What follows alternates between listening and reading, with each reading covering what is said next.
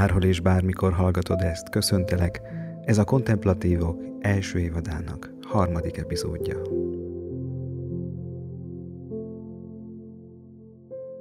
Akik már harmadik alkalommal vagytok velem, itt az éterben, köszöntelek benneteket, és olyan kíváncsi lettem arra, hogy hányan is vagytok velem most tulajdonképpen.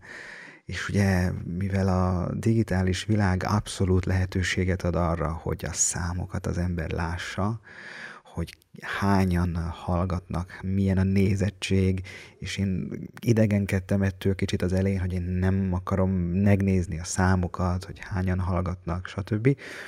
Mégis valahogy, hát mondom, ha már egyszer ezt így meg lehet nézni, akkor nézzünk rá. És mindenek előtt csak abból a kíváncsiságból vezéreltetve, hogy mennyien vagyunk mi kis közösség, mert azért nyilván arra számítok, hogy ez a podcast ez nem, nem a, a, a nagyon nagy közönséget fogja megérinteni, vagy hanem ez egy, ez egy kis, kis magnak szól, egy kis közösségnek, akik ezekre a témákra, bevők ezekre a témákra nyitottak, vagytok. És hiszem egyébként, hogy ez a kis közösség ha magáévá teszi ezt a témát, és hogyha a, kontemplatív jellegű spiritualitás és kereszténység egyre jobban meggyökerezik, akár kevesek belső világában, azzal sokakra gyakorolhat átformáló hatást a körülöttük lévő világra, a kapcsolataikra, stb.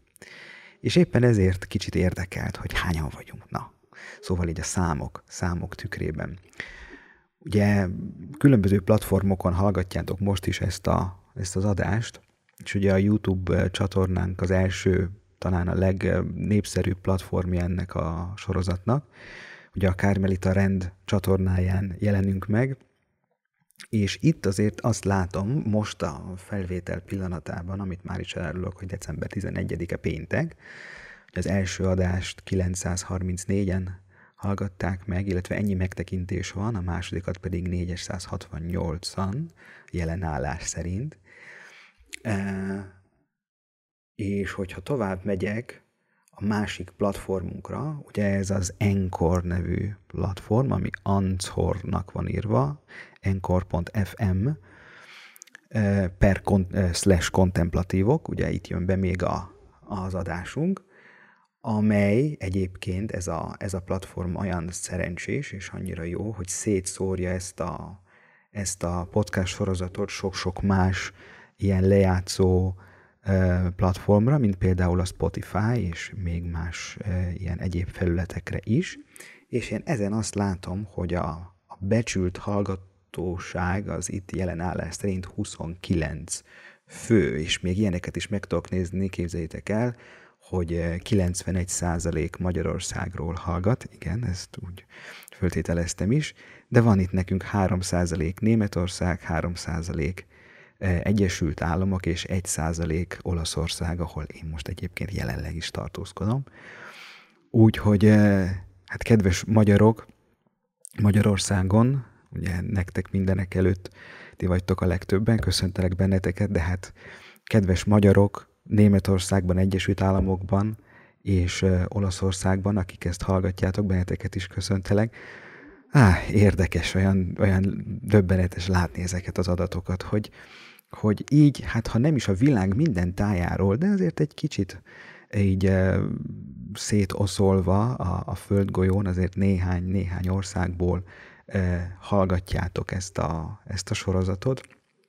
És hát vagyunk néhányan, akik, akik itt most így jelen vagyunk, és én most nem is mernék nagyon átlagolni, meg így a, a nézettségi számok alapján sok mindent kiszámítani, de hogyha azért mégis, na, gyök alatt, na, szóval azért egy kicsit átlagot számolok, tehát a, akkor azt mondhatjuk, hogy hát, ha vagyunk köbő, tehát így sikítva, egy 5-600 fő, akik talán mondhatom most már az, hogy talán rendszeresen hallgatják, hallgatjátok ezt a ezt a sorozatot, és, és mivel gondolom ez a sorozat egy tanulási lehetőség, tehát ez nem csak, hogy nem tudom, kikapcsol, vagy könnyen el lehet rajta aludni, amivel egyébként az égvilágon semmi baj nincs, hogyha valaki a hangomon elalszik. Tudom, hogy ilyen éjszakai DJ-s rádiós hangom van, és főleg ezzel a szuper hangminőséggel, amivel, amivel szól az én technikám, hát ez tudom, hogy könnyen álomra hangolhat bárkit, amivel egyébként semmi baj nincs. De hogyha mégis a, a tanulási lehetőséget látjuk ezekben a, az epizódokban, akkor, akkor ebből azért leszűrhetem azt a, azt a következtetést, hogy remélhetőleg van, van 500-600 olyan személy, ugye, akiket ez a téma nem csak hogy érdekel, hanem szeretnék a kontemplatív jellegű spiritualitást egyre jobban magukévá tenni. És hogyha ez a kis közösség tényleg ezt a lelkületet egyre jobban magáévá teszi, akkor megint csak ismétlen magam, nagyon nagy hatást fejthet ki a körülötte lévő világra ez a kis közösség. És én örülök annak, hogy így ennyien vagyunk, és, és ez már nekem egyébként már hihetetlen dolog, hogy, hogy ennyien vagyunk, és hogy ez a, ez a téma, ami mondom nem a, nem a nagyon populáris téma, mégis ennyi embert érdekel, és hogy remélem, hogy e, nem csak érdekel ez benneteket, hanem mondom, tanultok is belőle, illetve tanulunk együtt, hisz ez egy közös út, ezt én is ugyanúgy tanulom, mint ti, tehát ebben semmi különbség nincs. És azt remélem, hogy ezáltal életek formálódnak át ezáltal a tanulási folyamat által, hogy egyre több kontemplatív keresztény, vagy kontemplatív spiritualitást élő személy lesz ebben a világban. És hiszem, hogy, hogy ők, illetve hát mondjuk így alázattal mi lehetünk um, az a, az a csöndes, nyugodt erő, amely talán úgy a mélyből, de a gyökereknél próbálja gyógyítani az egyház, a társadalom, kereszténység, sorolhatnám nehézségeit és problémáit, hogy minden ember egyre jobban eljusson arra, arra az ébredésre, amiről itt beszélünk. Hogy egyre többen eljussanak arra a fölismerésre, hogy a belső világuk nem üres, hogy egyre jobban, minél többen eljussanak a jelenbe, a mostba, és megtanuljanak figyelni. És hiszem, hogyha minél több ilyen figyelő, azaz kontemplatív ember van a világon, annál jobban átalakul ez a világ, és annál jobban gyógyul ez a világ. Na hát ennyit a számokról, és most eh, menjünk is tovább ebben a bizonyos tanulási folyamatban. Az előző részben a misztika és a kontempláció kifejezéseket eléggé fölcserélhetően használtam, most egy kicsit megpróbáljuk ezt külön választani, bár mondom, nem kell ezt a két fogalmat egészen külön választani, és mondom, nem lovagolunk annyira a szavakon, mint hogyha ezen múlna minden, de azért egy kicsit most beszéljünk erről. Ja, azzal fejeztük be, hogy a misztika az nem más, mint a tapasztalati tudás. Amikor valamit immáron nem csupán fejben, elméletileg tudok, hanem tapasztalatból és a misztikusok ugye mindig azok, akiknek a tudása Istenről, a belső világról, a, arról, ami, ami nem látható, a transzcendensről, imáron nem csupán a fejükben lévő információs tudás, hanem egy belső tapasztalat. Tudják, hogy tudják. Még akkor is, ha nem tudják megmagyarázni, még akkor is, hogyha ezt nem tudják teológiai fogalmakkal levezetni, tudva tudják, hogy mi az igazság tapasztalatból.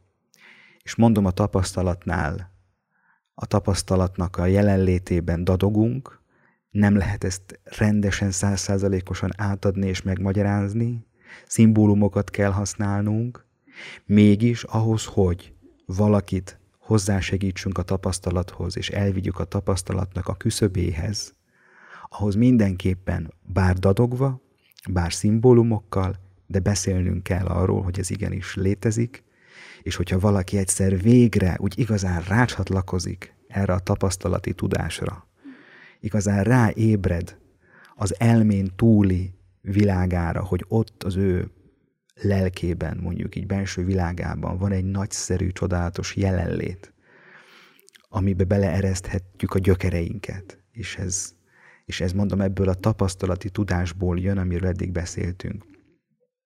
Hogy ezt fölfedezzük az életünkben, mert ugye ezt nem létrehozni kell bennünk, mert ez már készen van, csak nem tudunk róla. Ezt fölfedeznünk kell, nem létrehoznunk. Ebbe bele kell állnunk, bele kell csatlakoznunk valahogy. De nem kell létrehoznunk, mivel ez már egészen készen van. Tehát a misztika tapasztalati tudás nem csupán információs tudás. És tudjuk azt, hogy micsoda különbség van a között, hogy valamit csupán fejben tudok, vagy tapasztalatból is tudom. És ugye múltkor ilyen, ilyen szomatikusan próbáltam kifejezni magam, hogy egy dolog valamit agyban tudni, és a másik dolog a szívben és a gyomorban is tudni.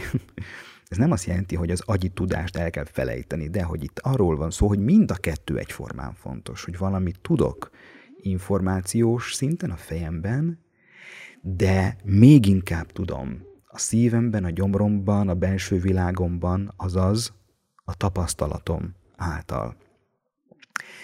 Idéztük itt Jobb könyvének a nagy végkifejletét, és itt nem mondtam, hogy ez Jobbnál hol is található, csak hogy nehogy valaki azt higgye, hogy, a, a, hogy nem is igaz, hogy ez benne van a Bibliában. Jobb könyve 42. fejezetének 5. versében olvassuk ezt. Eddig hírből ismertelek, eddig szóbeszédből ismertelek, sokféle fordítás van. De most már az én szemeim látnak téged. Itt a lényeg ugye ez a szintváltás ez a szint mélyülés, hogy eddig csak a fejemben voltak információk rólad, Istenem, de most már tapasztallak. Most már szívben, gyomorban tudlak. Bocsánat megint ezekért a naturális kifejezésekért, de ez, de ez valahol, valahol itt van. Tehát az Isten tapasztalatunk nem csupán a fejünkben van, hanem a belső világunkban, a bensőnkben. És igenis ezt valahogy a testünket is érintve testünket is érinti ez a tapasztalat, és valahogy igen, bár mondom, megint csak a szimbólumok nyelvét kell, hogy használjuk és dadogunk, de ez valahol ott van belül ez a tapasztalat. És a misztika ugye ilyen módon pontosan ezt jelenti, hogy az eddigi tudásom, ami a spiritualitásról, Istenről, kereszténységről, a nem látható világról szólt, és ez eddig a fejemben volt, az információk szintjén most már leszállt a lelkembe, tapasztalattá vált. Ezt jelentené a misztika, úgy gondolom, a tapasztalatot. Hogyha nagyon röviden meg kellene fogalmaznom, akkor a misztika nem más, mint a tapasztalat. De azért itt egy zárójelet hagyj nyissak, azért ez, ez nem olyan tapasztalat, mert azért lehetünk így, hogy valakit megkérdezünk, hogy volt-e már Isten tapasztalatod, és erről azt mondja, hogy ha volt, bizony, mert amikor nem találtam parkolóhelyet kocsival, akkor nagyon fohászkodtam, és azt mondtam, hogy Istenem segíts, és hirtelen lett egy parkolóhely. Tehát akkor én most megtapasztaltam. Nem pontosan erről beszélünk most itt. Ez önmagában egy nagyon szép dolog. És ugye erre valaki föl szokott kiáltani, amikor parkolóhelyet talál, hogy van Isten. Hát nagyszerű. Tehát ez, ez, ez egy ilyen, ilyen érdekes tapasztalat, igen. Nem átallok néha azt mondani, hogy ezek lehetnek akár még véletlenek is, bocsánat, ezért tudom, hogy sokaknak káromkodásként hangzik az, hogy van véletlen. De én azért valahol hiszek abban, hogy nem minden egyes pillanata és szegmense van kontrollálva a föld életünknek, hanem vannak egyszerűen olyan dolgok, amik történnek, mint ahogy nem tudom, folyik a folyó, és abban azok a, azok a bizonyos részecskék egymásnak ütköznek. Egyszerűen ilyen, ilyen a teremtés, zajlik, és ebben történnek dolgok. Tehát igenis lehet az, hogy valami, valami a véletlen műve. És persze, hogyha valaki ezt mondjuk Istennek tulajdonítja, hogy azért kaptam parkolóhelyet, mert Isten megsegített, és ez nekem ez egy tapasztalat, igen, ez egy szép dolog, de ugye tudjuk, hogy ez általában nem transformatív erejű. Tehát ettől a személy nem biztos, hogy átalakul egészen. Ez egy ilyen szép tapasztalat, vagy egy ilyen szép élmény. Amikor misztikáról beszélünk, akkor nem csupán ezekről a hm, szerencsés vagy kegyelemteljes egybeesésekről beszélünk, hanem sokkal többről. Tehát ez a tapasztalat nem csak az, hogy na én, na én, én, én, én láttam a csodát. nem. A tapasztalat itt azt jelenti, hogy a benső világomban valami már más, hogy másképp látok, másképp érzek, hogy felébredtem a benső világomnak a valóságára, és tapasztalok, érzek valahol egy jelenlétet. És ennek ugye mi azt a nevet adjuk, hogy, hogy, hogy ez Isten jelenléte. De hogyha valaki még nem ezt a szót használja, akkor is érezheti, tapasztalja, tapasztalhatja ezt a bizonyos mindent átható jelenlétet, amely épp úgy körülvesz bennünket, mint ahogy bennünk is van. És ez nem egy pillanatnyi dolog csupán, nem egy véletlen egybeesés, hanem egy, egy általánosabb jelenlét, egy valóság. Látjátok, amikor tapasztalatról beszélünk, akkor, akkor azt hiszem mindenek előtt erről beszélünk, erről a belső jelenlét tapasztalatról. És éppen ezért a misztika úgy gondolom nem más, mint maga ez a bizonyos belső tapasztalat. Isten, Szent Háromság benső tapasztalata, hogy ez számomra nem csupán hittani információ, hanem valódi benső tapasztalat. És ezt szeretem egy szimbólummal leírni. És ez a szimbólum nem régiben jutott eszembe, talán már van egy éve is, de bizonylag friss szimbólum ez az én életemben. És lehet, hogy egy kicsit morbidnak is hangzik, vagy egy kicsit olyan félelmetesnek, ha belegondolunk, de maradj, de ez csak egy, csak egy szimbólum. Jó, tehát nem kell nagyon túl gondolni, minden szimbólum sérült, minden szimbólum viszonylagos. A misztika legjobb, egyik legjobb szimbóluma számomra eddig, a tűzbetett kéz szimbóluma. Mert bárki tűzbe teszi a kezét, azoknak az embereknek, akik tűzbe teszik a kezüket, akárkik is legyenek ők, akár milyen módon gondolkodjanak, a tapasztalatuk ugyanaz. A tűzbetett kéz tapasztalata az ugyanaz, bárhogy is nevezzük a tüzet, vagy bármilyen módon írjuk le magát ezt a tapasztalatot. Ott magának a tapasztalatnak a szintjén nincs vita. Mindenkivel ugyanezt történik. Ha tényleg beletettük a kezünket a tűzbe, akkor ott két ember között nincs vita. Legfeljebb azon, hogy hogyan nevezzük a tüzet, és hogy milyen szavakkal írjuk le azt a tapasztalatot, de maga a tapasztalat az ugyanaz, hogyha két vagy három vagy több ember tényleg beletette a kezét a tűzbe. Értitek? Nyilván a szimbólumot emögött. Ha valaki tényleg hmm, megint egy szimbólumot kell használnom, vagy megint egy ilyen metaforát, ha valaki tényleg belenyúl a transzcendensbe, ha valaki tényleg megnyílik a belső tapasztalatra és a misztikára, ha valaki tényleg kilép önmagából, vagy belép önmagába, mert mind a két dolog ugyanaz, csak más-más dimenzióból, és tényleg valahogy, valamilyen módon eljut ehhez a tapasztalathoz, a transzcendens, az isteni megtapasztalásához, akkor mivel a tűz egy, a valóság egy, ezért bárki abba belelép, és bárki abba beleteszi a kezét, az ugyanazt kell, hogy tapasztalja. És éppen ezért látjátok, ezért mondhatjuk, és ugye az előző epizódban is ilyen lehet, hogy erősnek hangzó mondatot mondtam, hogy minden vallás, minden filozófia, minden kereső ember sajátja lehet a szemlélődés és a misztikának a tapasztalata. És ezt, ezt miért mondom? Mire alapozom mindezt? Úgy gondolom arra a, a megállapításra, hogyha a valóság egy, a tűz ugyanaz, és hogyha bárki belenyúl ebbe a valóságba, akkor ugyanazt fogja tapasztalni, és ugyanazzal a tűzzel fog találkozni. Mert nincs másik. És itt egységben lehet minden vallás és minden keresés.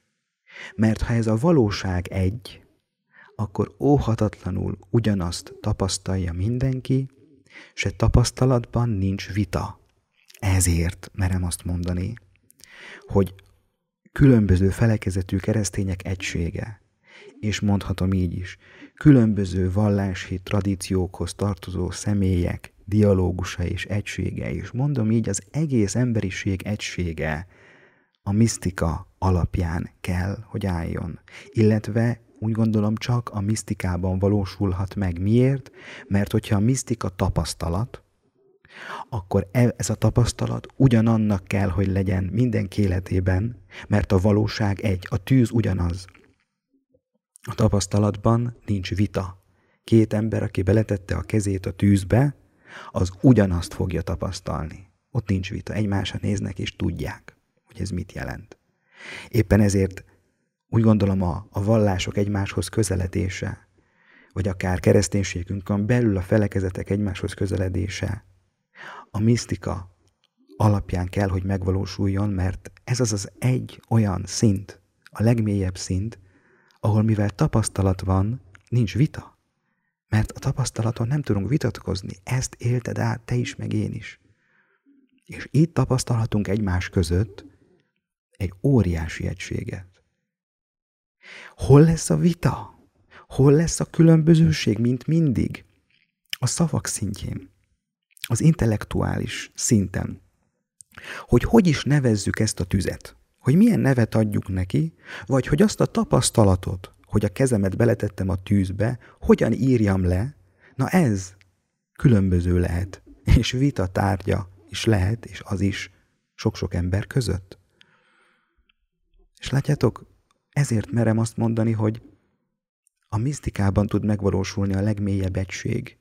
Mert akik tényleg beletették a kezüket a tűzbe, és tényleg megtapasztalták ezt a kimondhatatlan jelenlétet, azok akkor is képesek egységben lenni egymással, ha a szavak a szimbólumok szintjén különböző módon hívják ugyanazt a tüzet és ugyanazt a tűzbetett kész tapasztalatot.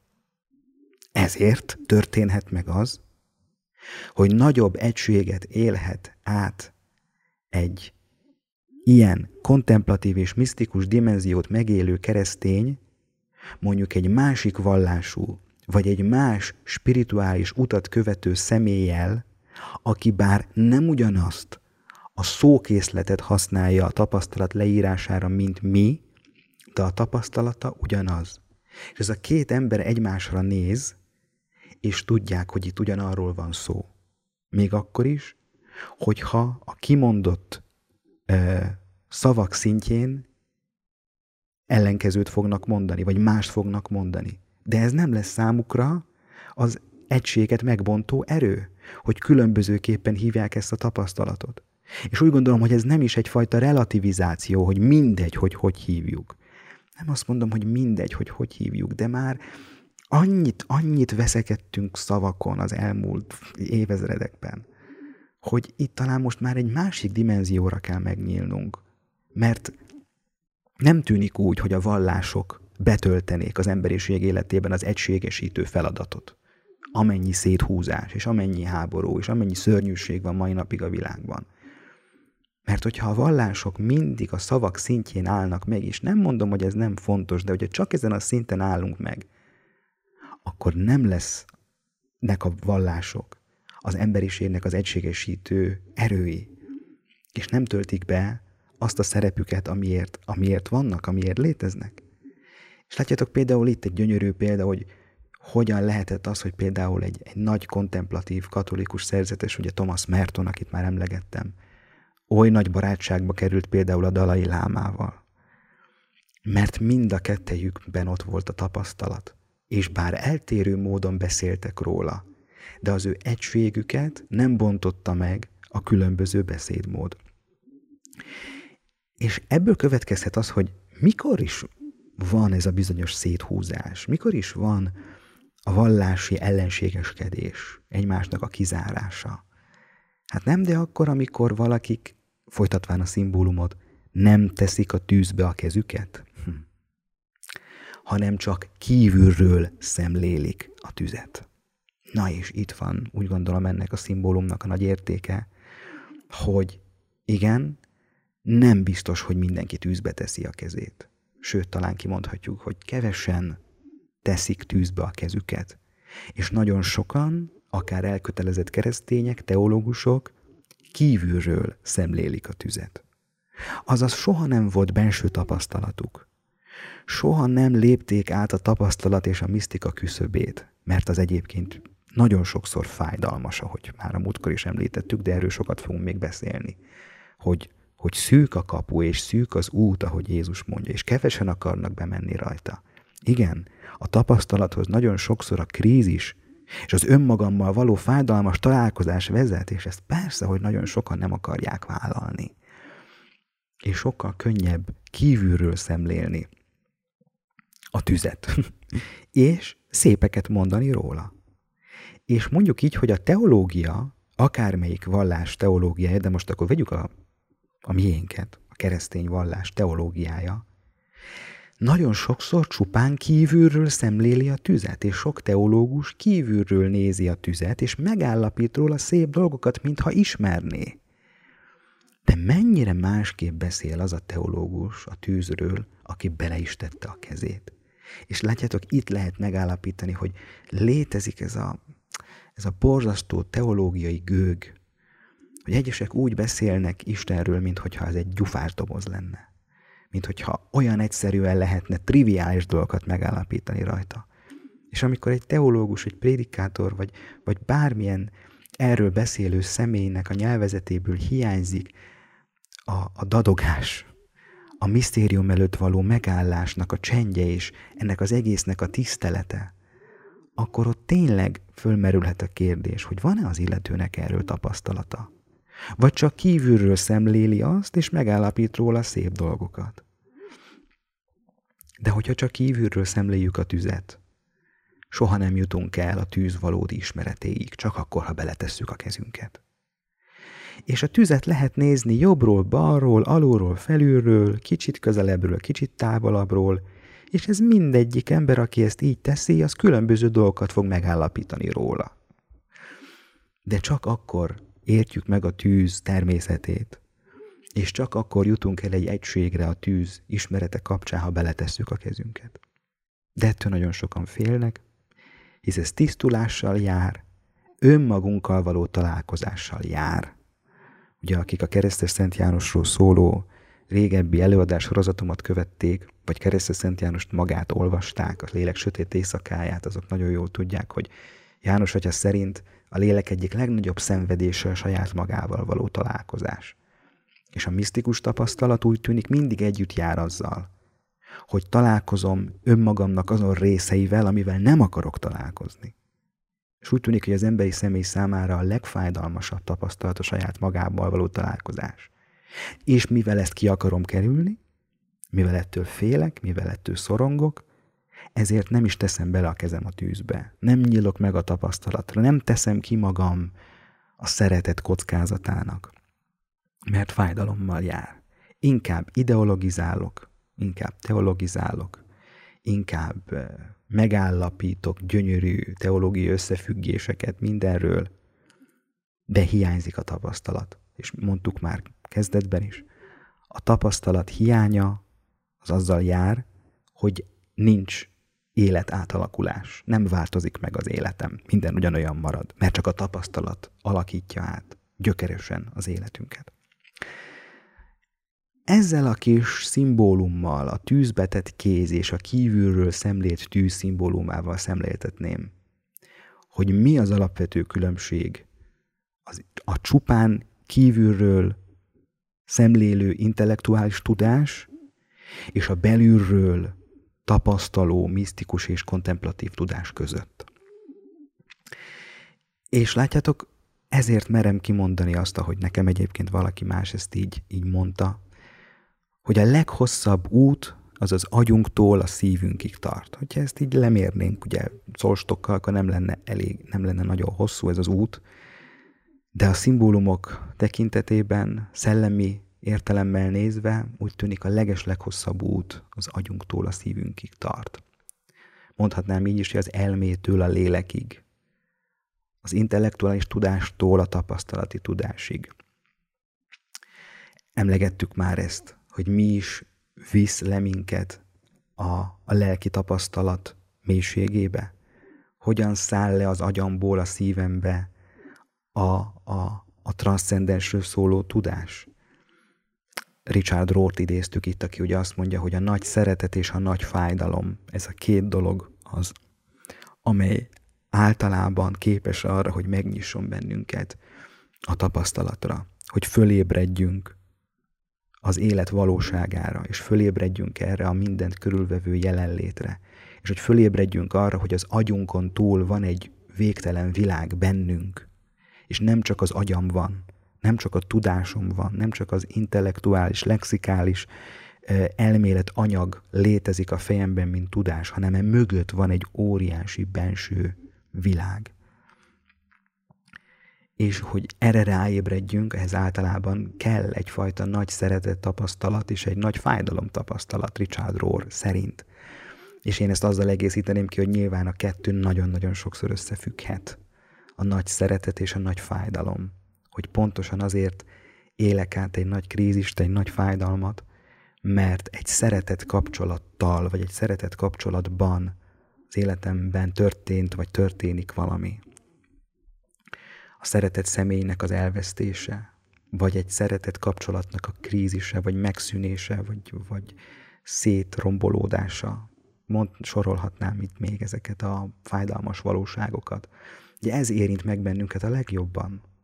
De nem az érint meg bennünket a legjobban, amikor egy minket egyébként se szerető személy rólunk csúnyát mond, hanem az, amikor egy szeretett személy, vagy akiről azt föltételeztük, hogy szeretett személy, és hogy vele kapcsolatban élünk át valami, valami nagy csalódást, valami nagy fájdalmat.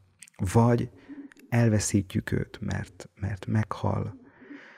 Sorolhatnám ezeket a fájdalmasabbnál fájdalmasabb ö, szenvedés tapasztalatokat, amelyek mind kötődnek a szeretet kapcsolatainkhoz, annak meglétéhez vagy nem meglétéhez. És úgy tűnik, hogy ezek. Nem lehet mit csinálni, de ezek azok a tapasztalatok, amik megnyithatnak a kontemplatív életre, a misztikus tapasztalatra. Mondjuk így, hogy ez nem más, mint a Jóbi út, ha már Jóbot idéztük az előbb, ugye Jobb is a legkeményebb krízisen ment keresztül. Úgyis ugye ez a tammese, ami Jobb könyve, ez pont ezt akarná elmesélni, hogy ez az ember a szenvedés legaljáig mindent megtapasztalt, ami, ami, ami a, a szenvedésnek a pokoli bugyra. Mindent és mindenkit elveszített. És úgy érzi, hogy, hogy az az Isten, akiben eddig bízott, az is elhagyta őt és hogy nem törődik vele, és hogy minden értelmetlen, amit ő eddig gondolt, és amit ő eddig megélt. És látjátok, ő ezen keresztül megy, és ugye Jobb könyvének az az egy nagyszerű üzenete, hogy Jobb erről nem hallgat. Jobb ezt kimondja, és bár az első fejezetekben az van, hogy Jobb nem szólt semmit, de aztán ott nagyon kezdett a, a könyvnek a, a első néhány fejezetétől elkezdve, pedig ömlik belőle a panasz ömlik belőle a fájdalom. És éppen ezért ez egy nagyon-nagyon fontos tanítás, hogy a, a fájdalmat ki kell mondani, a krízist ki kell beszélni magunkból, még akkor is, hogyha ez Istenről szól, hogy őt nem értjük, és hogy semmit nem értünk ebből, a, ebből az egészből, amit hitnek hívunk, és minden értelmetlennek és logikátlannak tűnik. Úgy gondolom, jobb életének ez az egyik, ez az egyik ö, ö, megmentő valósága, ez az ő mentő csónakja, ez az ő tényleg egy ilyen, egy ilyen nagyon-nagyon erőteljes segítő valóság, hogy ki meri mondani azt, ami benne van, és hogy mer róla beszélni. És nem teologizál ő, és nem csupán ilyen intellektuális eszmefutatásokat mond, hanem naturálisan. Tényleg nyomdafestéket nem tűrő módon mondja ki azt a, azt a krízist, azt az értelmetlenséget, azt a fájdalmat, amit átél. És úgy tűnik, hogy ez vezeti őt arra az ébredésre, amit ugye a 42. fejezetből idéztünk, hogy eddig csak hírből ismertelek, de most már az én szemeim látnak téged. Megszületett benne a tapasztalat. És mivel a tapasztalat kialakulásához úgy tűnik elengedhetetlen a sötét éjszaka, a krízis, ez a fájdalmas út, Ezért nagyon sokan erről ugye letiltják magukat, és inkább szemlélik kívülről a tüzet, mert az nem veszélyes. akkor nem égek meg, akkor nem lehet probléma. És inkább levonok róla szép következtetéseket, de nem megyek közel hozzá. És látjátok, itt nem maga a tűz okozza nekünk a, a, a fájdalmat. És hogy keresztes Szent János maga használja a tűznek a tisztító hatásáról szóló szimbólumot. És nem azért fáj a tűznek a misztikus tapasztalata, mert a tűz rossz, vagy a tűz gonosz, hanem mert, ugye bontva ki tovább ezt a szimbólumot, ez a szeretet annyira, annyira tiszta, ez a jelenlét annyira mindent átható, hogy ebben találkozok azon benső valóságaimmal, amivel eddig nem akartam találkozni, és ez fájdalmas. Viszont úgy tűnik, hogy csak ez lehet az út, a szűk út, a szűk kapu, amin keresztül jutva végre egy új életem lesz, mert fölébredek, és végre tapasztalatom van. Egy olyan erőforrás, amiben bárhol, bármikor bele csatlakozhatok.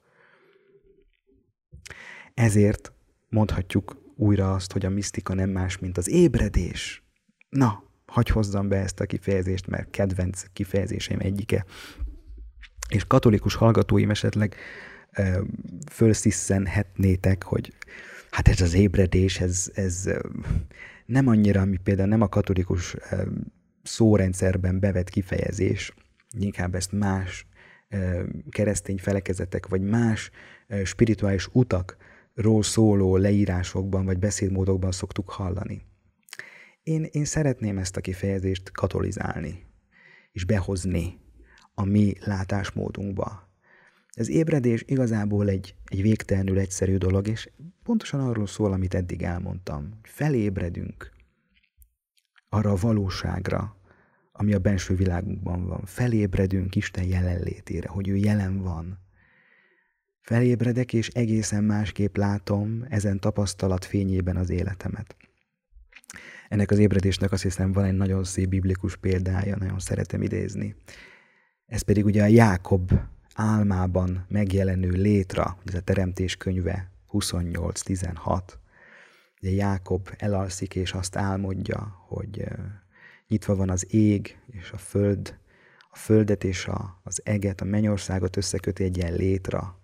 Ez a Jákobnak a lajtorjája, és a, a létrán föl és alá szállnak az angyalok. És amikor Jákob fölébred, ugye így szól, valóban az Úr van ezen a helyen, és én nem is tudtam róla. Nem más ez, mint Isten háza és a menny kapuja. Na ez az ébredés. Amikor valaki ráébred arra, hogy az ő lelke, az ő belső világa, az a templom, az az Isten háza és a menny kapuja, bennem van a menny kapuja. Bennem van az Isten háza. Valóban az Úr van ezen a helyen, és én nem tudtam róla. Na ez a nem tudtam jelenti a tapasztalatnak a hiányát. Én nem tudtam, nem éreztem, nem voltam tisztában ezzel, nem ébredtem rá még eddig, hogy kit és mit hordozok a belső világomban, hogy milyen jelenlét van bennem, mert eddig csak a fejemben éltem és a törvény és az erkölcs megtartás szintjén éltem, de még nem döbbentem rá arra, nem is tudtam, hogy kit hordozok belül, hogy milyen jelenlét van bennem, ami mindig elérhető, hogy bennem van az Isten háza és a mennyország kapuja. Isten elérhetőségének a lehetősége egészen bennem van. És megint csak keresztes Szent Jánost idézzük, aki az egyik nagy főművének, a szellemi páros életnek az elején pontosan ezt próbálja tanítani, hogy kedves lélek, aki te keresed, a te kedvesedet, nem tudod, hol van az, aki téged szeret, nem kell sehova menned, mint önmagadba. Nem kell kívül keresned ezt a szeretet forrást, hanem belül, de benned eddig is megvolt, eddig is ott volt, eddig is készen volt, csak még nem tapasztaltad meg, nem ébredtél rá. És látjátok, ez az egész csodálatos valósága a misztikus életnek, hogy ebben rádöbbenünk, hogy ezt a jelenlétet, Isten jelenlétét, ezt a szeretet forrást nem kell magunkban létrehozni. És ugye, ó, mennyit beszélhetnénk erről is, hogy hány meg hány vallás gyakorló személy úgy gondolkodik, hogy neki létre kell hoznia Isten jelenlétét és Isten szeretetét, mert az egyébként nincs. Meg kell érdemelni, ki kell harcolni, jónak kell lenni ahhoz, hogy ez valahogy, valahogy létrejöjjön, hogy megkapjam Isten szeretetét. És ugye mindenki tudja, hogy aki egy ilyen életformál, ilyen gondolkodásmódot él, az, az állandóan kudarcot val, hogy ott nincs átalakulás, nincs változás, az életemben nem vagyok egy jottányit se boldogabb, ha úgy élek, hogy Isten szeretetét nekem ki kell harcolni, meg kell érdemelni, létre kell hozni, és el tudom veszíteni, ha nem úgy cselekszek, ahogy kell. Akik ezzel a fajta hozzáállással élnek, azokról nagyon könnyen elmondhatjuk, hogy egy sajnos egészen boldogtalan életet élnek. Még akkor is, hogyha kívülről nem ezt állítják, és megideologizálják, vagy akár megteologizálják ezt a nagyon sérült istenképből származó látásmódot. De a misztikusok segítenek bennünket abban, hogy felismerjük végre azt, hogy ezt nem kell létrehozni, ezt nem kell kiharcolni, ezt nem kell megérdemelni, rácsatlakozni kell. A benső forrás, Isten jelenléte, ez az isteni szeretet, ez teremtésem első pillanatától fogva itt van bennem a maga százszázalékos, tökéletes, sérülésmentes valóságában. Nekem csak rácsatlakozni kell. Fölfedezni kell. És ez a, és ez a tapasztalat, amikor valaki ezt erre rájön, és ezt megtapasztalja, az tényleg 180 fokba tudja megfordítani az életünket. És itt emlegethetném magát, a Vilai Szenterészt, akinek pontosan az a bizonyos 39-40 éves kori megtérése erről szólt, hogyha értjük azt a logikát, amit ő az önéletrajzában leír arról, hogy a megtérése előtt mit élt meg, abból valahogy nagyon könnyen kiderül az, hogy ő addig a pontig mindig rettegett és félt attól, hogy Isten szeretetét elveszíti, és hogy neki fizetnie kell Isten jelenlétért és szeretetéért.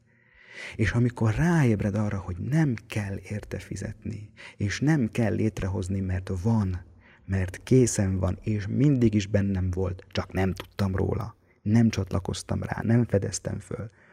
És amint erre rácsatlakozik, az mit csinál? Átalakítja az életét ez a tapasztalat.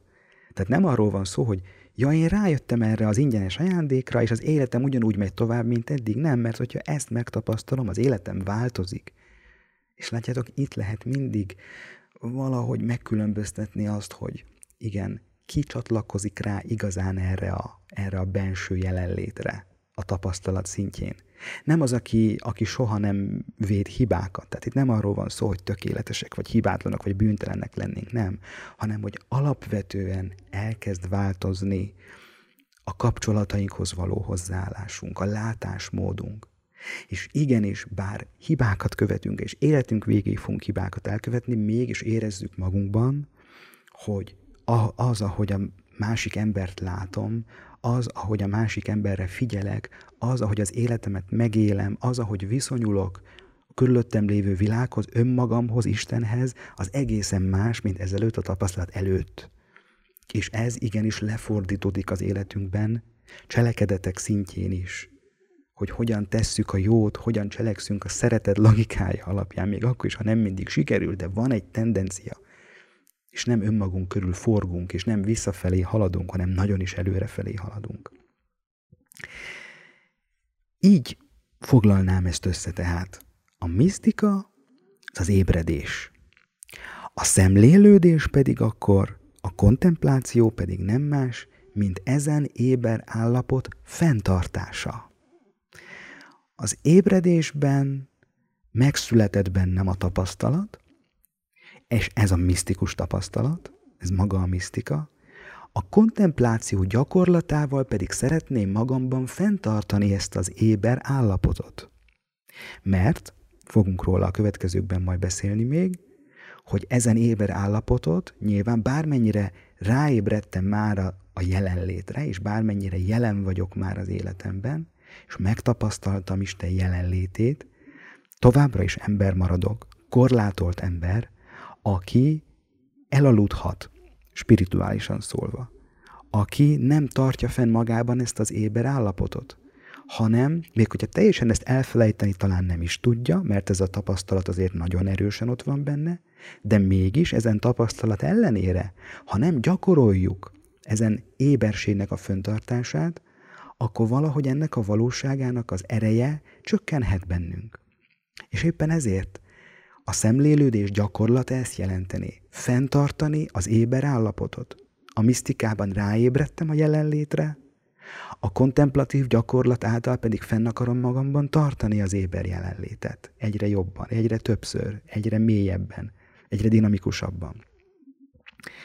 Ezt hagy írjam még le, ugyanezt a kettősséget Jézusnak két igéjével. A misztika lehet az, amikor Jézus azt mondja, hogy én bennetek vagyok. És ugye ez egy tény. János evangéliumában, az utolsó vacsorán elhangzott hosszú tanításban Jézus ezt deklarálja.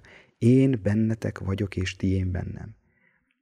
Nincs hozzá feltétel kötve, hogy én bennetek vagyok, ha, hogy én bennetek vagyok, mert én bennetek vagyok, pont. Ez egy deklaráció, egy valóságnak az ünnepélyes kimondása.